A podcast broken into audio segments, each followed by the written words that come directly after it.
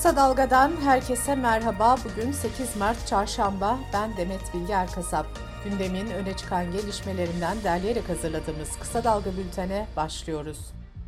Millet İttifakı'nın Cumhurbaşkanı adayı olarak ilan edilen CHP lideri Kemal Kılıçdaroğlu dün partisinin grup toplantısında konuştu ve parti grubuna veda etti. Bu kürsü benim evim, siz de yol arkadaşlarımsınız. Size son kez bu kürsüden bakmak istiyorum diyen Kılıçdaroğlu, umutluyum be dostlar, gerçekten umutluyum ifadelerini kullandı. Ekrem İmamoğlu için kardeşim, Mansur Yavaş için dostum diyen Kılıçdaroğlu 5 genel başkana da teşekkür etti. Kılıçdaroğlu, o şahane Türkiye'yi yeniden inşa edeceğiz diye konuştu. Bu arada Kılıçdaroğlu kürsüye veda etse de genel başkanlığa devam edeceğini de belirtti. MHP lideri Devlet Bahçeli ise partisinin grup toplantısında Ahmet Spor maçında faili meçhullerle anılan Beyaz Toros ve Yeşil Kod adlı Mahmut Yıldırım pankartı açan Bursa Spor taraftarına sahip çıktı. Bahçeli konuşmasının devamında Ahmet diye bir yer yoktur. Bursa Spor taraftarlarını selamlıyorum, milli duruşlarından dolayı tebrik ediyorum dedi.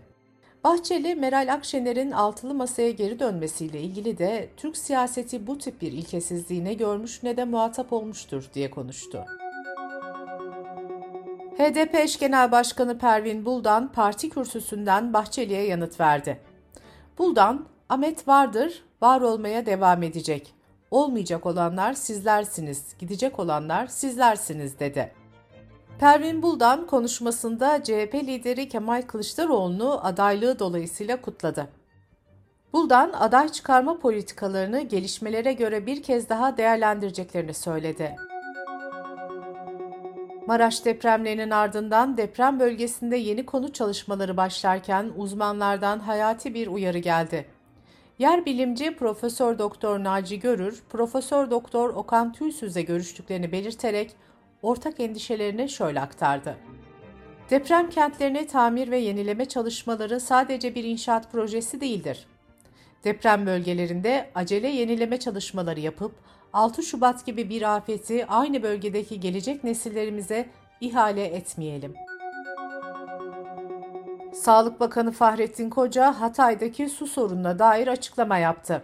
Bakanın açıklaması şöyle. Şebeke suyunda sorun yok. Antakya ve Defne gibi yerlere kısmen diğer bölgelere de yaygın şebeke suyu veriliyor. Hatay'da şebeke suyunun bu dönemde içme suyu olarak kullanılmamasını telkin ediyoruz. Temizlik amaçlı olarak kullanılabilir. Yaklaşık bir haftadır başta Hatay olmak üzere deprem bölgesinde içme suyu sıkıntısı olduğuna dair yardım çağrıları yapılıyor. Türkiye Maraş depremlerini konuşurken Kayseri'de dün peş peşe depremler meydana geldi. Kayseri'de İncesu merkezli 4.7'lik ve 4.3'lük depremlerin ardından Hacılar ilçesinde de 4.4 büyüklüğünde deprem oldu. Depremlerin çevre illerden hissedildiği belirtildi. Kayseri'de insanlar panikle kendilerini sokağa atarken valilik olumsuz bir durumun yaşanmadığını açıkladı. Birleşmiş Milletler Kalkınma Programı Kahramanmaraş merkez üslü 7.7 ve 7.6 büyüklüğündeki depremlerin ardından oluşan hasarın maliyetinin 100 milyar doları aşabileceği tahmininde bulundu.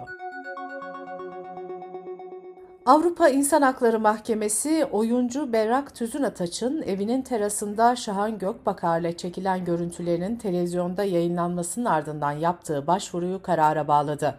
Avrupa İnsan Hakları Mahkemesi Tüzün Ataç'ın özel hayatına saygı hakkının ihlal edildiğine hükmetti. Kısa Dalga Bülten'de sırada ekonomi haberleri var. Türkiye Genç İş İnsanları Derneği Genel Başkanı Nilüfer Çevikel, kendisi gibi EYT'li olan iş insanlarına maaşlarını depremzedelere bağışlama çağrısında bulundu. Kendi maaşını AFAD'a bağışlayan Çevikel, biliyorum ki benim gibi iş dünyasından birçok isim bu yasayla emekli oldu. Onları da bu amaçla bağış yapmaya davet ediyorum diye konuştu.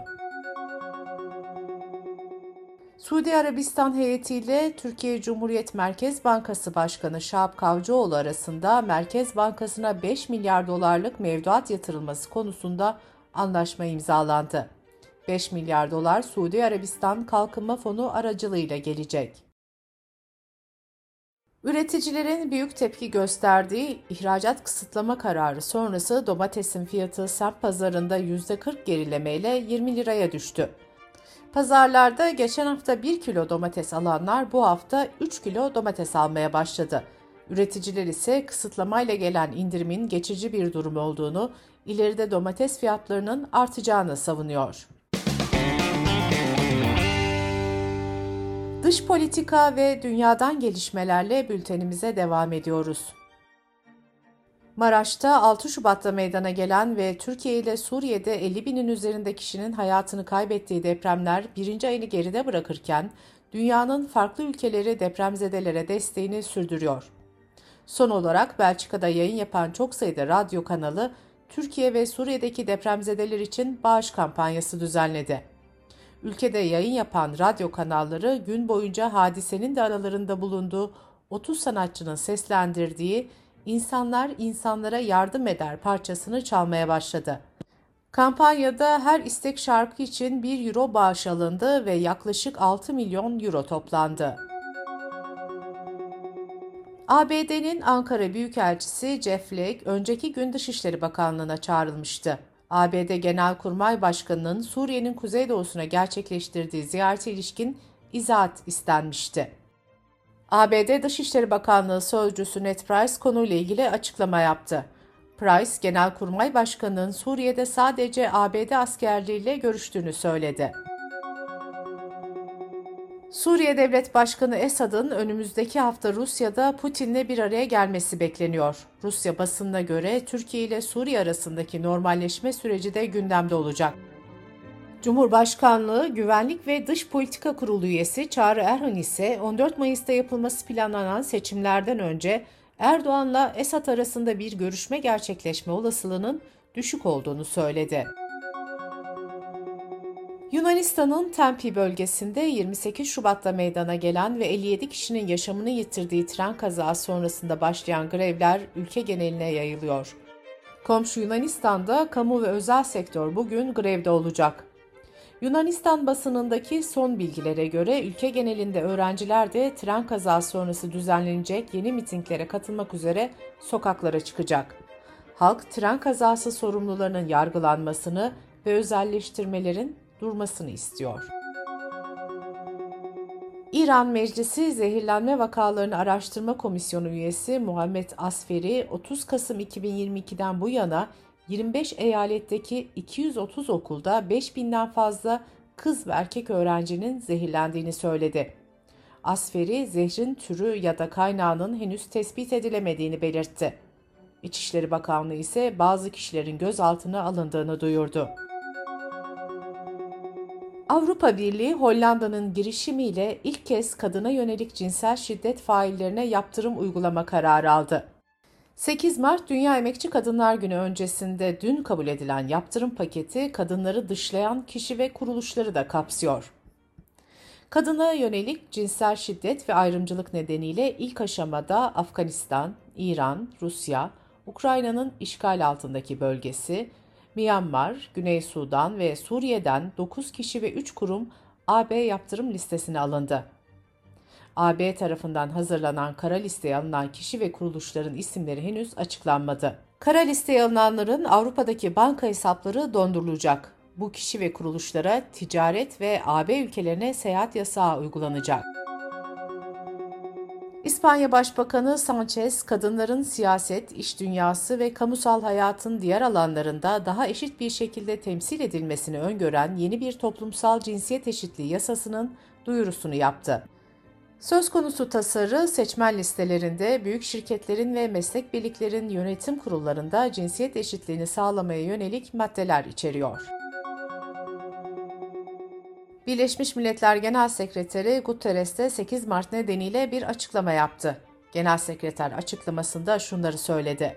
Cinsiyet eşitliği giderek uzaklaşıyor.